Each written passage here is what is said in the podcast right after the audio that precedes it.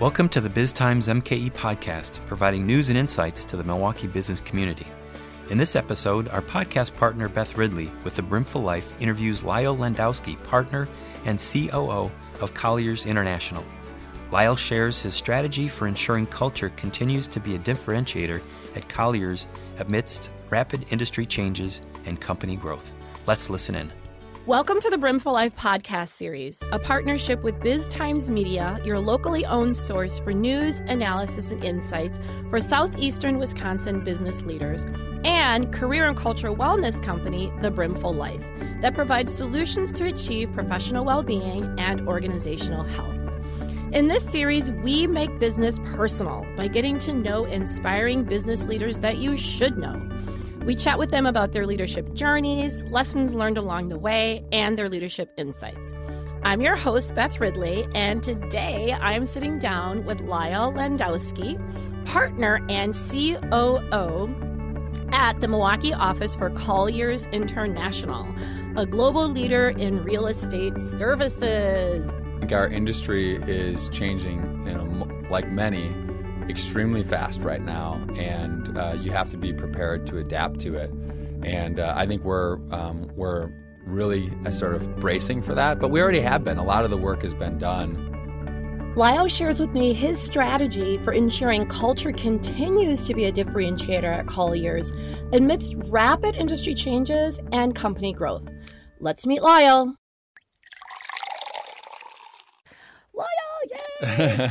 I'm so glad you're here. Excited to be here. Excited to be here. Um, all right. So, as a start, tell me a little bit about your journey to Colliers. Yeah. How did that happen? Yeah, so it's interesting. Um, I'll give you the short version. I, I, went to school at St. Norbert College uh, for business and leadership. Um, so it's one of the first uh, programs to offer a minor in leadership studies. So that really set the trajectory. I knew I was going to be in business. Um, didn't know I would end up in real estate uh, until my sister actually uh, did in the West Coast and said, "Hey, you should look at real estate." So I had a history throughout college, kind of selling my way through school, earning an income in really sales and door to door sales. Um, so I cut my teeth on that and uh, got started at a local real estate company. Uh, and in about a year in, was approached um, by what a company at the time was named Inland, now Colliers. Um, is the global global brand that we affiliate with, but it's a locally owned company. Uh, and they approached me and uh, offered me an opportunity to work for them and to work on a downtown high rise leasing assignment uh, that was really exciting. Uh, so I made the change and honestly really haven't looked back since. It's been fun. Nice. And so, how long have you been with Colliers? I've been with Colliers since 2006. Okay. And when we started, or when I started there, there was probably 30, 35 people. Yeah. Uh, and between all of our different entities, uh, there's probably about 200 people. So between property management, brokerage, facilities, construction, architecture, uh, brokerage, et cetera, um, we have all of those people, and they're all local. So nice. you know we're really a locally owned company. Nice. So uh, a lot of growth, and it continues. Yep. yep. Um, all right. So, but you were telling me a little bit about like you didn't really think or see yourself in real estate, mm-hmm. maybe not even at a company like Inland, but then you landed there yep. because it was like how you, how you viewed their culture that mm-hmm. you thought was kind of refreshing. So, say a little bit about your first experience with the company. Yeah, I'm not sure I would have ended up uh, in real estate uh, or made it in real estate uh, if it wasn't for Inland, you know, now Colliers. Uh, and the reason I say that is uh, I think real estate's interesting. I do enjoy it, um, and there's lots of it's a great business and uh, industry to be in. but it was never really my motivating factor. I wasn't one of these guys that grew up, you know, looking at real estate and saying, "I can't wait to own my own real estate." Um, I've learned the craft and uh, I've really become uh, proficient in the subject matter, so to speak. But really, what's always been attractive to me is the people. And so, in real estate um, and at Inland, the opportunity that they gave me was to be a leader. You know, really to take leadership initially on accounts. Right. So here's your responsibility, and go execute. We're not gonna we're not gonna babysit you, but we're here to mentor, to help in any way. But at the end of the day, if you make it or you don't, it's going to be because of you. Uh, where the business at that time was a little bit more archaic. You had to sort of quote unquote put your time in, mm-hmm. and mm-hmm. so uh, they weren't really into that. It was more about what are your soft skills. You know, what what abilities do you have as it relates to relationship management? What mm-hmm. kind of mm. work ethic? Where in the industry at that time, it was more so, you know, what do you know about real estate? And they would they would kind of pin you down on how long you went. Did you go to real estate school? What was your mm. experience?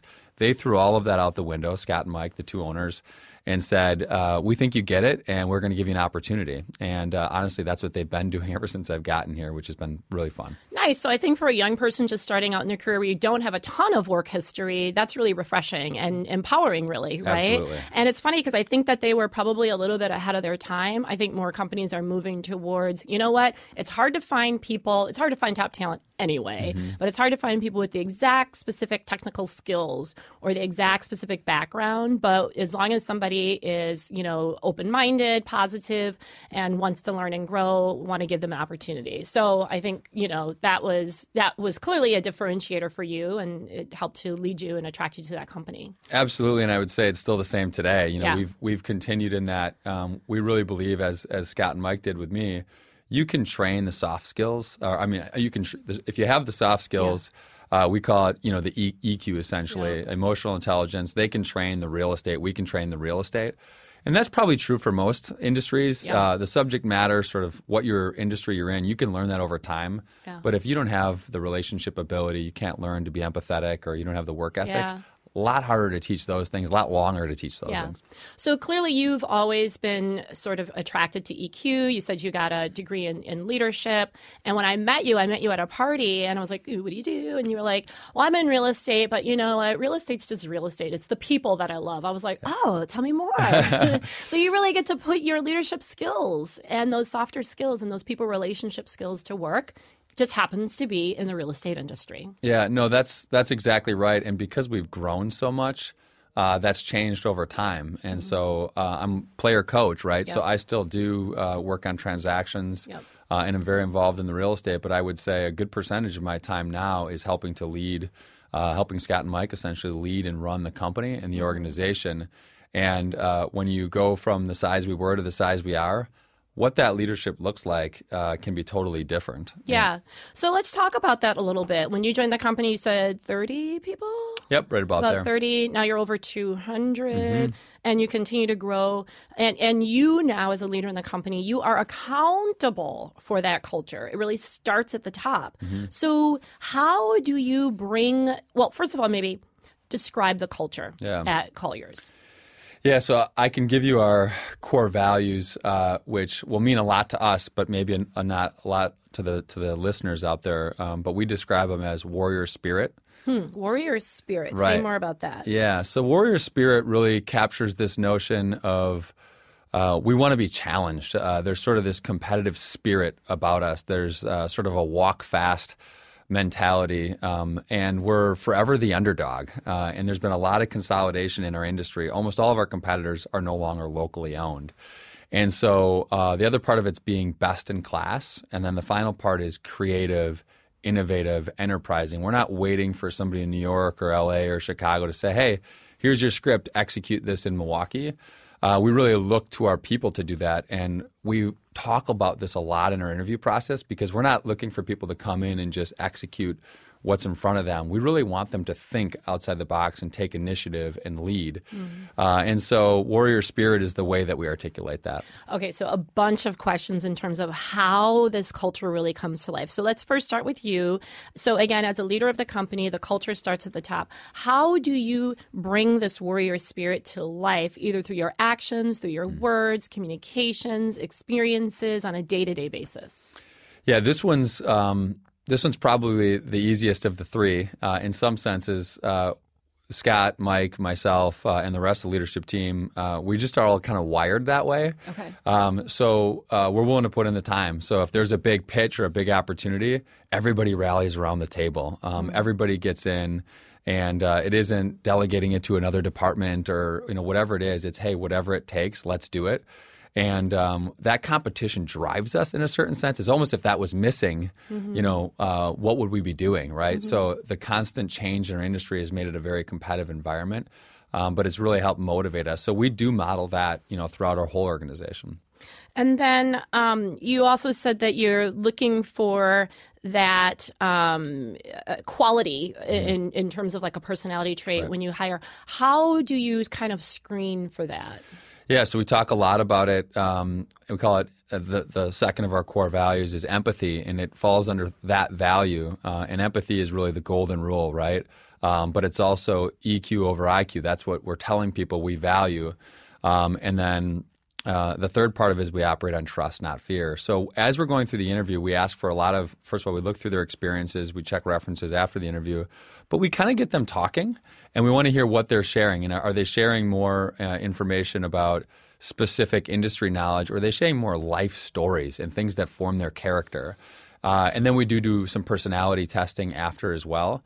Uh, so, so we're pretty rigorous on the front end um, on on the people screening, and we've honestly ended up with some wonderful, wonderful people. We're very grateful. I think we've done a good job on the talent side. So, let me ask you, like, with the the type of culture that you are fostering and also hiring for, do you find that you end up with like a, like a certain personality type? So I'm wondering, you know, it sounds super entrepreneurial but competitive.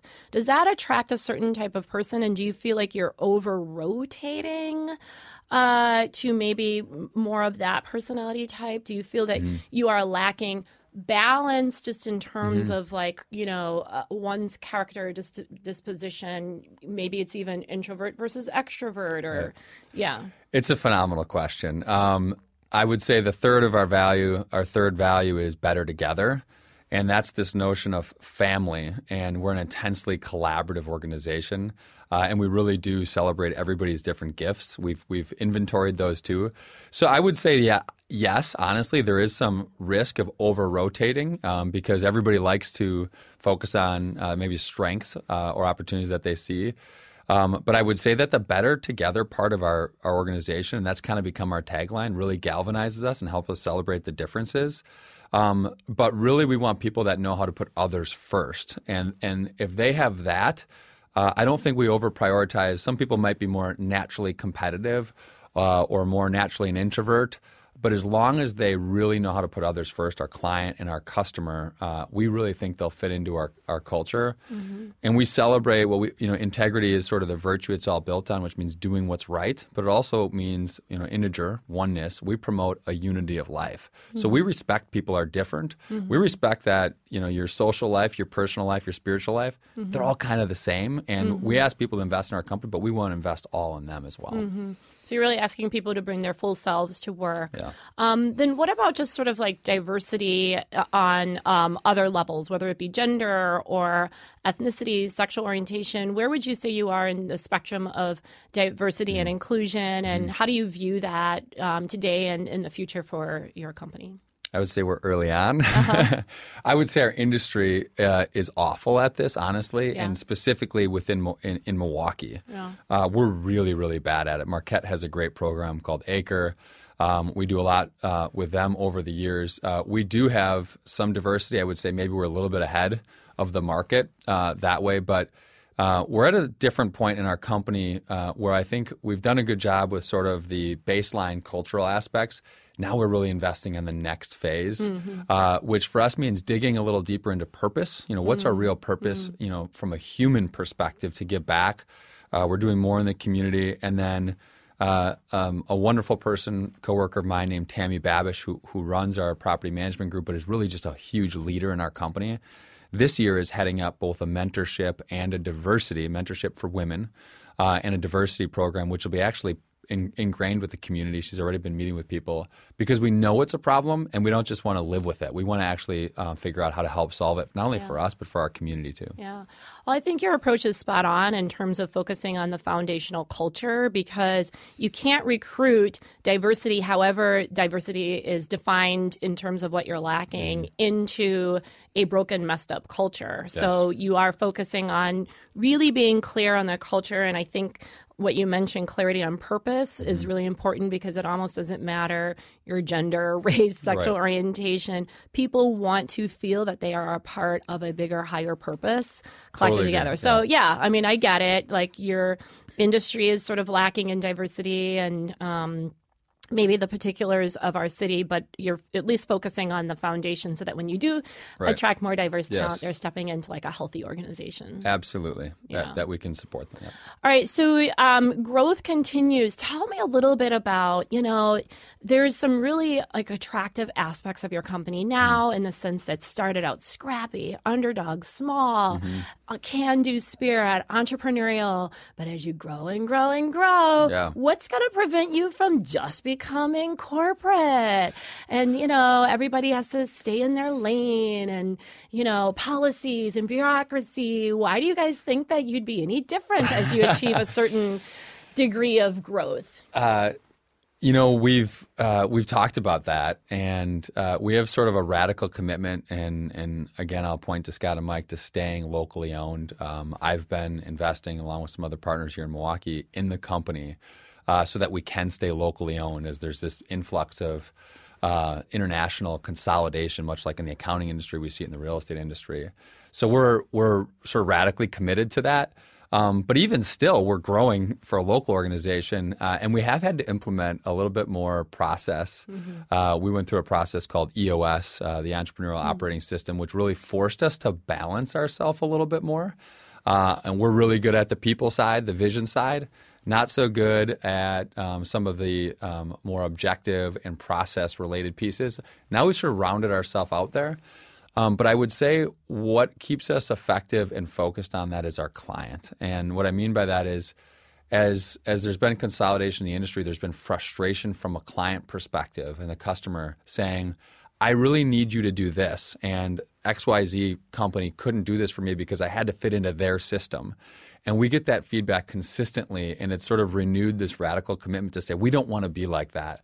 So let's stay committed to being highly integrated between all of our different service lines, but also highly personal and customized and investing in that relationship. So for us, that means we've invested in new areas that we've never invested, and specifically for us, technology. Um, we've really invested a lot to make sure um, that we're staying ahead of the game from a marketing, um, research, and then technology, how we integrate with our clients and make sure that we can be nimble um, and meet their needs. So, when you think about your own leadership, mm-hmm. what are your own blind spots that you're working on? That you know you would be even a better leader if you continue to work on this because it may not be innate to your you know your natural strengths. Where where do you feel like you have to put an effort in terms of your own development? Yeah, uh, timely question because yeah. I've been thinking a lot about this. Uh, you know, I think in general, um, I'm passionate and I'm very excitable, uh, and I bring a lot of energy to what I do. Uh, so generally, if you come to me with an opportunity, uh, the first thing I'm going to say is yes. Uh-huh. And uh, you get to a point in your life because personal and professional commitments and spiritual and, and, and social and everything else, where you can't keep saying yes. And one of the lessons I've learned recently uh, is when you're saying yes to something, you're saying no to something else. Mm-hmm. And uh, I'm really thinking through that a little bit uh, right now. And I think um, I've probably overcommitted in some of those areas. And so I think number one, I need to be more available. Mm-hmm. Um, you know, I just I'm a little too frenetic, you know, running around and not available enough to my partners, to the organization at times, uh, or even my family. You know, honestly, at times. So that's one. Uh, I think uh, listening, and when you're slowing down, you're more available. One of the benefits is you really you might have a vision, but you really can understand from your stakeholders and people in the organization um, what what opportunities are there and what's on their hearts, and you really want that connection with your people. At least for me. Um, so I would say that, and then I'd say the third one is just the sort of the role of setback and failure and suffering in leadership, and much like in the personal sense. Uh, when you experience that from a leadership perspective uh, or even frustration, it has this way of sort of purifying your intention and resetting you and uh, galvanizing what your purpose is and remembering that your purpose generally if you're a good leader is higher than any specific or individual goal that you have. It's to serve serve an organization or your people. And so i think through some of the things that we've been doing succession planning and you know planning for the future I've had a little bit of that and really making sure that I'm crystal clear focused on serving uh, and moving the organization forward that way. Yeah, I think those are some of the um, common challenges that leaders experience in the sense that, especially you're super entrepreneurial, like to do, it's hard mm-hmm. to get out of that do, do execution yes. mode and be able to pause enough because you're right. Your availability, your um, being there and being present if somebody just approaches you i mean that's where you you know life happens in all these micro moments yes. right that's really where the culture is made in these Amen. one you know um, spur the moment conversations and are you available? Are you listening? Are you um, present enough Yeah. to you know acknowledge somebody? It's really hard. Yeah, and just you know, Stephen Covey calls it the quadrant two time, right? Just enough time that you can think strategically, right? Not Yes. just always be reacting and running from one thing to the next. Yeah. So there's so many benefits from it, and it's just you know, So practically speaking, because I'm working on this as well, I'm on a mission to make being busy the new smoking and being do nothing the new kale. I love it. I love it. I, I'm in on the kale program. but what do you like practically speaking? Do you schedule time to do nothing? Like how do you remember to pause and be present?